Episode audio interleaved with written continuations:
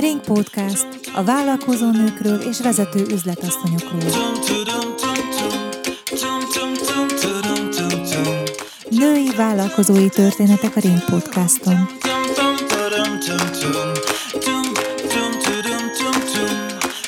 Ring Podcast két hetente a Spotify-on, a Google Podcaston és az Apple Podcast alkalmazásokon. A mai adás házigazdája Wolf Krisztián, a vendége pedig... Emrich Krisztina, a Magic Meter. Az apropóját az adja a beszélgetésnek, hogy ez a startup, mert ugye startupról beszélünk, nemrég egy exitet hajtott végre, ami a startup világban azt jelenti, hogy részlegesen, de leginkább teljes mértékben átadja a cégének a részesedését, részvényét, tulajdon jogát egy másik csoportnak, befektetőnek, bárki másnak. És az, hogy mi történt ezután, hogy ők benne maradtak-e, vagy nem, ez majd a beszélgetésnek a része lesz. Köszöntöm akkor itt a Ring Podcastron Emrich Krisztinát, a Magic Me egykori alapítóját. Hát a történet az úgy indult, hogy Harsany Eszter barátnőmmel mi egy-két pályázatot írtunk mindenféle civil szervezeteknek, és olyan jól működött ez a közös munka, hogy azt mondta Eszter, hogy találjunk már ki valamit a, a sérült gyerekeknek. Én akkor már készültem a családommal kiköltözni Angliába, de, de hát így is úgy is online dolgoztunk együtt. Mondta Eszter, hogy hát annyira jól működünk együtt, hát valamit találjunk ki. Neki van még X ismerőse,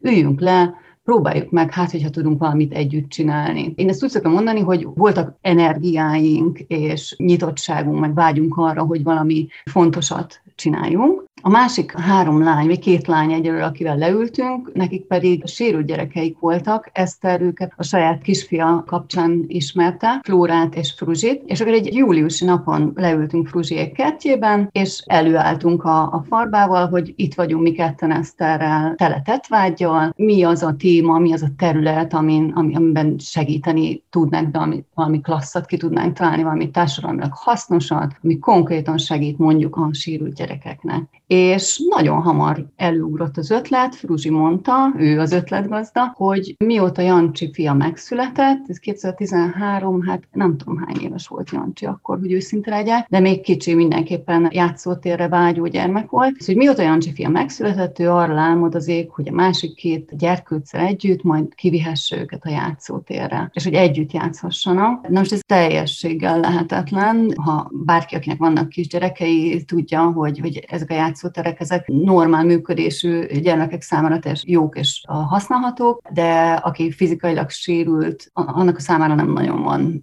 bármi a játszótéren. És ezt az ötletet kezdtük el gyúrni így négyen, a másik találkozótól aztán már öten, mert egy másik barátnő, nekem egyetemista társam, Tura Janna is bekapcsolódott, ő pedig filmes volt, filmrendező és operatőr, úgyhogy ő ezt a vizuális tudását adta hozzá ehhez a projekthez. Ha jól értem, akkor bár nagyon sok mindenben különböző lesz a történetetek majd, ahogy egyre előrébb haladunk az időben, mint az összes többi startup, vagy egy hagyományos startup, ebben is először a csapat volt meg, és azt gondoltátok, hogy ha már úgyis van időtök dolgokat csinálni, akkor miért ne egy saját vállalkozás legyen az? Igen, meg volt a csapat, és meg volt a csapatnak a készséglistája, mondjuk így. Igen. És egyébként, ha jól értem, akkor semmilyen válogatási elv nem volt az eredeti csapatban, hogy ki honnan jön, és hogy mit tud hozzáadni. Ez egy ilyen organikus módon véletlenül úgy jött össze, hogy mindenkinek pont az a rész volt a vállalkozásból és startupból, meg az ötletből is a tetszetős, ami egyébként az ő szakmájába vagy érdeklődési körébe vágott. Igen, ezt így mondhatjuk, de azt azért látni kell, hogy a sérült gyerekek, illetve a sérült világ az egy, az egy közös nevező volt. Az öt alapítóból három anyukának sérült gyereke van. Valójában azzal, hogy Eszter összehívta ezt a csapatot, ezt a témát ő adta meg. Ha már ennyit beszéltünk Eszterről, hol van most ő? Ő elkezdett egy másik vállalkozást, ami én azt hiszem, hogy óvonőknek, óvodákban dolgozóknak tart érzékenyítő felvilágosító képzést sérült gyerekekről. Valamennyire az, hogy ez az egész társaság összejött és megalakult a startup, ez egybeesett Magyarországon, főleg Magyarországon azzal, hogy fölismerték, hogy a rendszerváltás után hogy a régi játszóterek azok már nem teljesen felelnek meg annak a követelményrendszernek, amit egy modern játszó gyermek vagy társadalom állít feléjük ez segített titeket, hogy egyáltalán ide szántátok ezt az ötletet Magyarországra a kezdetektől fogva, vagy eleve az volt az ötlet, hogy ez majd külföldön sikeresebb lesz, mint itthon? Ez teljesen véletlenül, valójában lecsúsztunk erről a hullámról. Mi 2013. júliusában ültünk le először, és született meg ez az ötlet a fejünkben, hogy csináljunk játszóteret, játszótéri játékokat sérült gyerekeknek is. A magyarországi játszóterek újjáépítése EU-s pénzekből az picivel korábban futott fel. Mi erről nem is hallottunk, hogy őszinte legyek, és csak amikor elkezdtünk kutakodni a témában, akkor jöttünk rá, hogy ó, hát ez volt, nem ez az, amiben úgy be fogunk tudni csatlakozni. Tehát nem, az ötlet az belőlünk származott, függetlenül a rendelkezés álló forrásoktól. Mikor jöttetek rá, hogy tulajdonképpen startup vagytok? Eleve ez volt a fejetekben, vagy pedig egyszer csak azt gondoltatok, hogy oké, okay, de ehhez kellene tőke is, pénzbefektető, vagy egyáltalán tudás, inkubáció, bármi? Ez érdekes kérdés, hogy startup vagyunk-e vagy sem. Általában startupok nak olyan kezdővállalkozásokat szoktak definiálni, akiknek a felfutása az nagyon gyors tud lenni, és tipikusan az IT szektorban működnek. Mi teljesen hardware vonalon kezdtük el a munkát. Mi egyszerűen csak kezdővállalkozásnak tekintettük magunkat. A startupnak a témája az akkor nagyon ott volt a levegőben, és mi is hamar rátaláltunk, és egyszerűen úgy definiáltuk magunkat, hogy próbáltuk megfogalmazni a tevékenységünket, hogy beleférjünk ebbe a kategóriába, etapa de én egyáltalán nem vagyok vele meggyőződve, hogy mi valóban az a klasszikus startup voltunk. Kezdő vállalkozás az mindenképpen. Tulajdonképpen pénzügyileg, hogy terveztétek felépíteni a vállalkozást, perjel, startupot akkor, amikor elkezdtétek ezt az egészet? Volt-e valami a fejetekben, vagy azt gondoltátok, hogy elindultok, eljuttok valamilyen ötletfázisig, és akkor majd meglátjátok, hogy azt a, hogyan lehet lefejleszteni, vagy legyártani akár prototípusban is. Először is az elején eldöntöttük, hogy mi, tehát érezve, hogy ez egy, ez egy ilyen társadalmi ügy, el kell döntenünk azt, hogy profitorientált vállalkozás leszünk, vagy esetleg egy non-profit szervezetként akarjuk megvalósítani ezt az ötletet, a játszótéri játékok fejlesztését és, és terjesztését. Sok ötletelés után úgy döntöttünk, hogy legyen ez egy profitorientált vállalkozás, az tiszta sor, az, az mindenhol jól kommunikálható, egyértelmű forma, nem mint hogyha a non-profit nem lenne egyértelmű forma, de elképzelhető, hogy a források is több állna rendelkezésre, és akkor nincs az a, hmm, hogy mondjam, ilyen massza visszatolás, hogy mi most ebből élünk, de vigyázunk, hogy ne, ne éljünk túl jól, mert ez mégiscsak egy non-profit vállalkozási forma, stb. Nem, legyen profitorientált, ha beüt, akkor igenis érdemeljük meg, hogy ebből jól megéljünk. Ez az első dolog, hogy céges formát választottunk, és alapítottunk is egy céget. A második az természetesen ugye a források felkutatása, tehát végig gondoltuk azt, hogy nekünk kell kettő, három, négy, öt olyan termék, amit még egy csomagban tudunk árulni, és azt tudjuk mondani, hogy na ez sérült gyerekek számára is használható játszótéri játék. Ezeket a termékeket ugye ezeknek ki kell fejleszteni a prototípusát, forrásunk nekünk magunknak nem nagyon volt. Elkezdtünk azon gondolkodni, körülnézni a startup világban is, hogy merre felé keresnek az emberek forrásokat. És akkor átálltunk például erre a közösségi forrásgyűjtés, vagy crowdfunding metódusra, és akkor ezzel is sok-sok időt töltöttünk, kutakodtunk, hogy mely, mi lesz a legjobb platform, és láttuk azt, hogy ha ügyesek vagyunk, akkor egy prototípusra össze tudnánk szedni egy ilyen crowdfunding platformon a szükséges tőkét, és onnan pedig mondjuk, mint, mint egy, egy normál vállalkozás, elkezdjük árulni a termékünket, és akkor ebből az eladásokból a következő prototípusra is meg lesz a pénz, és így tovább, és így tovább. El is indultunk az Indiegogo-nak a társadalmi ügyek kategóriájában. Ez volt 2015 tavaszán. Nagyon-nagyon sok munkával építettük fel a kampányoldalt. Ez, ez azt kell tudni, hogy mi mindannyian dolgoztunk valamit, és családjaink voltak, és emellett az éjszakai, meg a hajnali órákban, meg kis szünetekben dolgoztunk a Magic Min. Felépítettünk egy elég jó kampányoldalt, csináltunk egy nagyon jó videót hozzá, mindent megnéztünk, hogy mitől lesz sikeres egy ilyen crowdfunding kampány, és ezt mind próbáltuk hozni is, tehát hogy biztosítani azokat a tényezőket, amik ez sikeres lehet, és aztán elindítottuk 2015 áprilisában vagy májusában, nem emlékszem pontosan, és óriási sikere lett. Azt kell mondani, hogy a csapatban kettőnknek is nagyon jó média kapcsolatai voltak. Nekik természetesen elküldtük a, a kampányoldalt, és azt, hogy az, az ott már az első napokban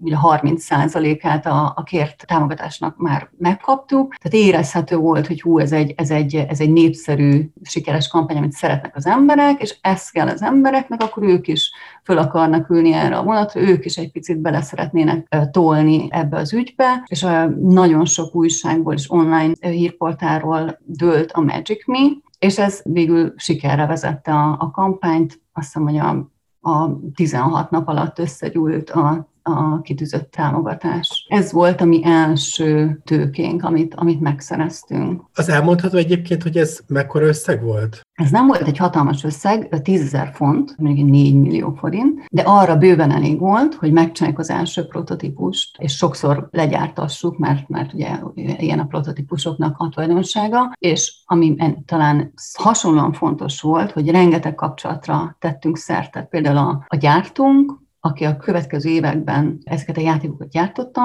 az a kampányban ismert meg minket, és jelentkezett, hogy ők nagyon-nagyon szívesen segítenek a prototípus legyártásában. A minőségellenőr szintén a kampányból ismert meg minket, és gratis minőségellenőrizte EU szabvány szerint az első prototípust. Sok-sok kapcsolat jött létre, amit a későbbiekben akár szakmai tanácsadás véget, akár bár más módon, de tudtunk használni. Nagyon sokat olvashatjuk, főleg startup csoportokban, vagy kezdővállalkozói csoportokban, különböző közösségi oldalakon, akár professional, akár hagyományos közösségi oldalakról van szó, hogy kerestek vállalkozások, kezdővállalkozások, startupok olyan embereket, akik létrehoztak már ilyen közösségi kampányt, ami sikerre volt ítélve. Ha neked meg kéne határozni azt a két-három dolgot, ami miatt sikeres lett ez a kampány, akkor mit mondanál? Az első média kapcsolat. Tehát ez teljesen egyértelmű, hogyha nem hallanak a kampányról, akkor nem jut az emberekhez. A főbb közösségi médiákon természetesen ott voltunk, de az, hogy egy népszabadság, index, origó írjon rólunk, az nagyon-nagyon fontos volt. És aztán természetesen ezt, ezt azonnal kirakni az összes közösségi média felületre, hogy nézzétek, milyen jót írtak rólunk, gyertek, támogassátok. A második, ezt írják a crowdfunding platformok, az az, hogy úgy kell kommunikálni a kampányt, hogy ez egy sikertörténet, amihez alapvetően kell az, hogy az első 20-30 százaléknyi támogatás az ott legyen pillanatokon belül, ami természetesen a magunktól, a barátoktól, a rokonoktól kuncsorgunk össze. De kell, hogy az látszódjon, hogy úristen, ez egy sikertörténet, ebben én is, mint potenciális támogató részt akarok venni. Ez mondjuk a második, és a harmadik mondjuk a vizualitás, tehát az, hogy látszódjanak az emberek a történet mögött. Ja, hát a storytelling az nem tudom, hogy ma még mennyire egy felkapott metódus, de, de, de mindenképpen kell, hogy látszódjon egy, egy, egy történet, egy, és egy, egy szerethető történet ebből a szempontból. Mi sérült gyerekekről beszéltünk, de egyáltalán nem akartuk sajnáltatni a sérült gyerekeket, hanem egy, egy szerethető társaságot akartunk megmutatni, és látni kell, meg kell tudni mutatni a kampányban résztvevőket vizuálisan, videóval magyarán, és meg kell mutatni ezt a történetet is vizuálisan, lehetőleg videó segítségével, de, de mindenkiben jó fotók segítségével. Szóval, hogy ez a három, az, az már jó indulás. Török Flóra, élő Fruzsina, Harsányi, Eszter, Turai Anna és te voltatok azok, akik ezt az egészet elkezdtétek. Amikor dolog már komolyra fordult, volt pénzetek, el kellett kezdeni tárgyalni a beszállítókkal, és ezt most idézőjelben mondom, tanácsadókkal, mindenkivel, aki ebben részt vesz, akár külsősként is, akkor már elkezdtek szerepek kirajzolódni az emberek között, hogy ki mit fog csinálni? Igen, sőt, már mondjuk így a 2013-tól, tehát az összelésenktől látszott az, hogy kinek mihez van affinitása. Fruzsi, mint ötletgazda, rendkívül kreatívnak bizonyult. Ha valaki, akkor ő értette igazán, amit mondjuk a mérnökök javaslatként letettek az asztalra. Tehát Fruzsi nagyon-nagyon jól tudott együttműködni tervezőmérnökökkel, ugyanúgy gyógypedagógussal, aki későbbiekben bevontunk, mint kisfia gyógypedagógus az járató, anyuka természetesen értette a gyógypedagógusok nyelvét is. Eszternek nagyon jó vezetői, ilyen motiváló ereje volt. Ő volt az, aki rúgdosott minket, aki határidőket javasolt, és aztán kért számon, és aki nagyon szívesen prezentálta, vagy reprezentálta a Magic Meet a külvilág felé. Flóra az, aki rendkívül precízen dokumentálni tudta a történéseket, az adminisztrációban nagyon sok szerepet tud nyújtani, és aztán a, amikor a sajtókapcsolatokra volt szükség, akkor szintén be tudta dobni a saját networkjét, és Anna pedig a vizuális megjelenítésben tudott csillogni, ő csinálta a videót, ő csinálta az első honlapunkat. Egyébként meg kell említeni még Fruzsi párját, Sas Olivért is, aki ilyen designer emberként szintén rendkívül sokat segített a Magic Me vizuális megjelenésében. A Magic Me logója, a, a, a kommunikációs design is az ő kezemunkája volt. Amikor megalapítottátok ezt a céget, onnantól kezdve talán nem túlzás azt mondani, komolyra fordult üzletileg is a dolog, hiszen egy cég, ha megalakul, akkor annak kötelező dolgokat befizetnie. Akár jól működik, akár rosszul működik. Ezt éreztétek a bőrötökön is egyébként? Abszolút, persze. Tehát, um, Úgy értem, hogy azért ez a 4 millió forint elég gyorsan el tud fogyni, pláne a prototípus fejlesztésnél. A dolog úgy állt, hogy a, a kampányig bezárólag minden költséget magunk próbáltunk állni, mert hogy nem volt más forrásunk. A kampány után viszont ezzel a, a kis kezdőtőkével úgy tudtunk ügyeskedni és gazdálkodni, hogy, hogy többet már nem kellett befizetnünk. Tehát ezt nem mondom, hogy itt öt embernek teljes fizetést tudtunk osztani, sőt, de a cég, és ezt sem tudnám mondani, tehát ezt sem lehet mondani, hogy a cég eltartotta magát. A cég eltartotta a termékfejlesztést, mondjuk így. Az első játékkal, a, a pillangóval, ami egy ilyen négyüléses kis libikóka, és ahova két helyre fel lehet fektetni sérült gyereket, és teljesen biztonságosan tud játszani, feküdni ezen a libikókán. Szóval az első játékunk legyártásától, vagy sorozatgyártásról nem beszéltünk, de gyártását Nákaz 2. elkezdtünk értékesíteni, és, és kitermeltük a második játéknak is a, a prototípus költségét. Ha már az értékesítésről beszélünk, azt látni kell, hogy ti nem végfelhasználói piacra gyártotok, sőt, még nem is business-to-business piacra, hanem ti állami vagy önkormányzati szereplőkkel vagytok kapcsolatban. Ez mekkora nehézséget okozott nektek? Mondjuk a kezdetektől, amikor még nem is ismertek, úgy kellett elmennetek egy találkozóra, hogy talán azok az önkormányzati, kerületi, bármilyen dolgozók, akikhez mentetek, emberek, akár külföldön, akár Magyarországon, talán se tudta, hogy miről van szó. A kampány az eljutott az önkormányzatokhoz is, mert ugye az önkormányzatok is emberek dolgoznak, és ők is nézelődnek online. Ez azt jelenti, hogy Magyarországon is kezdtétek. Az értékesítés az teljesen Magyarországon kezdtük. Azokon a szálakon indultunk el, amikor az önkormányzatok minket kerestek meg, hogy hallottak rólunk, olvasták a hírt, stb. stb. Lehetne őnáluk is egy-két ilyen játék. Tehát ez, ez ugye minden cég álma, hogy jelentkezik a vevő, nem, nem nekünk kell kopogtatni az ajtón, hanem jelentkezik a vevő, hogy please, legyél szíves, adj el nekünk. Az egyébként lehet tudni, vagy mered árulni, hogy mely önkormányzatok voltak, hogyha még emlékszel az elsők között, akik ilyen mondhatni forradalmi módon gondolkodtak a játszótereikről? Igen. Az elsők között volt például a, a Nagybecskerektéri játszót, ez egy 11. kerületi játszótér, a Normafánál van egy játszótér, azt hiszem 12. kerületi, ők is jelentkeztek. Főként Buda, budapesti kerületek jelentkeztek, de aztán elkerült a hírünk vidékre is, Zalaegerszegre, Debrecen, ha jól emlékszem. Az évek során valahogy ilyen 80-100 játszótér körül nőtt az a szám, ahova kikerültek a játékaink. Mikortól gondoltátok már magatokat olyan cégnek vagy vállalkozásnak, akik nagyjából biztonságban vannak, ami az értékesítésüket illeti, hogy az képes eltartani ezt a céget? Mikor következett be ez a pont, ha egyáltalán valaha bekövetkezett? Nem következett be ez a pont. Az a helyzet, hogy az az értékesítési szint, amit mi el tudtunk érni Magyarországon, az, ahogy mondtam, a, a termékfejlesztést azt így el tudta tartani. Egy, hát mondjuk így, még, még csak fizetésnek sem mondom, ilyen tiszteletdíjas, egy, tisztelet, egy, egy ilyen cégvezetői tiszteletdíjat így ki tudott termelni, de ennél, ennél többet, ezzel a, ez az értékesítési kapacitás, ami nekünk volt, nem tudtunk elérni. Mindennyian pontosan láttuk, hogy hol voltak az akadályok, és, és, és ezt elárulod nekünk is?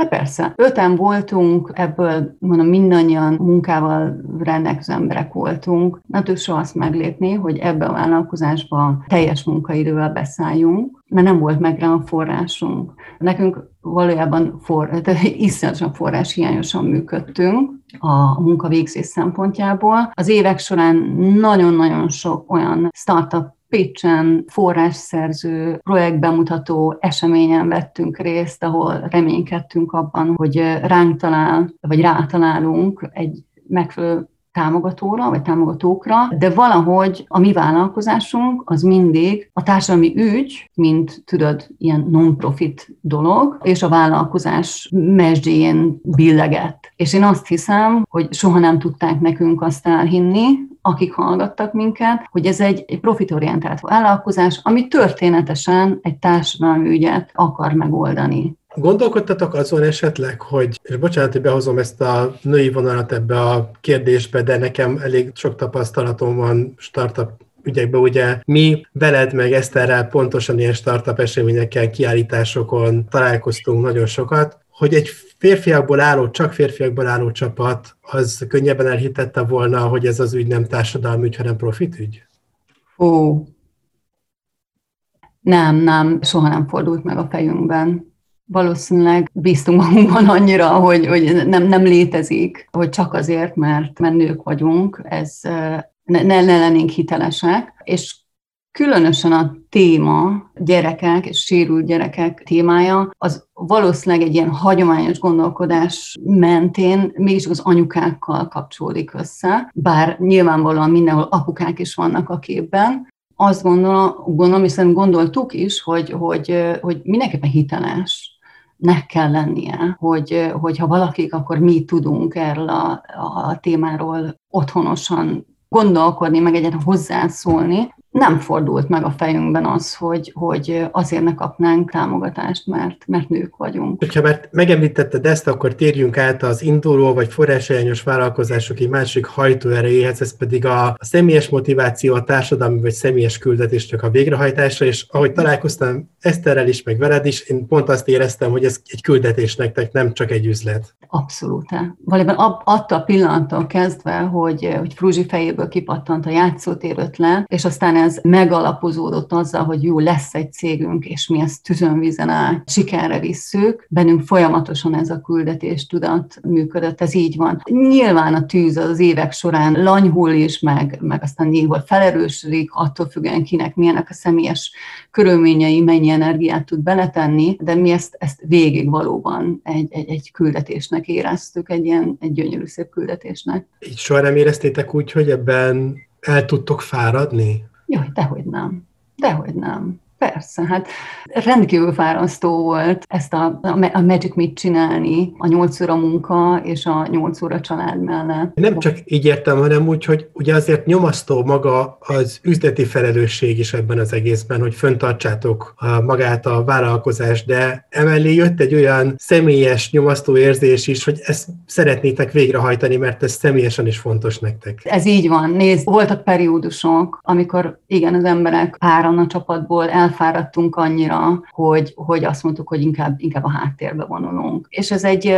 nyilván nehezen éltük meg, hogyha, hogyha azt kell mondani, hogy bár szívem csücske az ügy, de, de egyszerűen nem, nem, nem tudok most energiát szánni rá, nem olyan periódusom van az életemnek, de meg tudtuk hozni azt a döntést, hogy mondjuk háttérbe vonuljunk. Voltak közülünk, akik, Fruzsi és Flóra, akik, akik egy idő után a, a vállalat, tehát ugye van ez a küldetés, és dolgozunk rajta, de ez mégiscsak egy vállalkozás, kőkemény ilyen üzleti paraméterek mentén működik, és ezzel nem tudtak napirendre térni, és mondták azt egy, egy jó pár év után, hogy ők inkább mégiscsak valamiféle non-profit irányba mennének el. És meg is csinálták, kinőtt a Magic Me-ből, vagy a Magic Me csapatából egy egyesület, ami non-profit alapon dolgozik, ha nem is termékfejlesztésen, de felvilágosításon, érzékenyítésen. Ez az egy sima fordított egyesület, ha jól sejtem. Ez az egy sima fordított, igen. Hogyan élheti túl egyébként egy cég? És most próbálj még minket tanácssal ellátni. Mm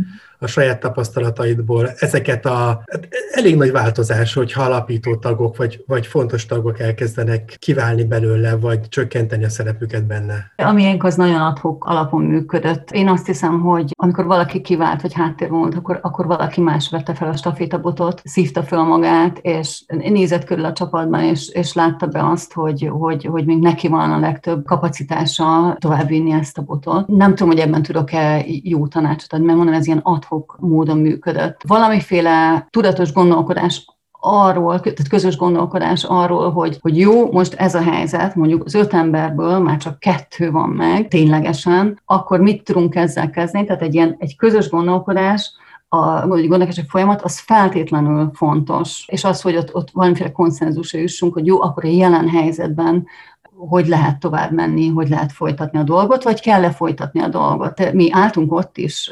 2018 végén, hogy abba kell-e hagyni a dolgot, mert olyannyira nincsen kapacitás, nem megy jól az értékesítés hasonló. Mi lendített át ezen titeket? az, hogy valaki felvette a stafétabotot. Tehát mondjuk például 2018 után én voltam az, aki felvettem a stafétabotot, és azt mondtam, hogy jó, akkor próbáljuk meg azt a vonalat, ami mindig is ott volt a tarsolyban, hogy megpróbáljuk a termékeinket egy az egyben, tehát gyártási jogokat eladni egy arra érdemes cégnek, akiben megbízunk, hogy tovább viszi az ügyet. És a magam tempójában elkezdtem keresgélni, vagy újra keresni ezeket a cégeket, és, és végül mit ad Isten 2020 márciusában egy nappal a járvány európai beütése előtt valaki válaszolt, hogy beszéljünk. Önök a Ring Podcastban a Magic Me csapatáról szóló beszélgetés első részét hallották Emri Krisztinával.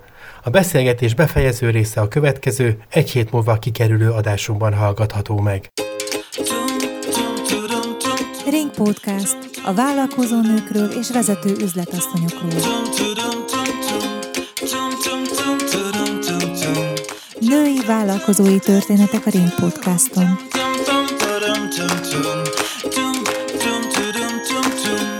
iratkozz fel a Ring Podcast csatornájára a Spotify-on, a Google Podcaston és az Apple Podcast alkalmazásokon. Dum, dum, dum, dum, dum, dum, dum.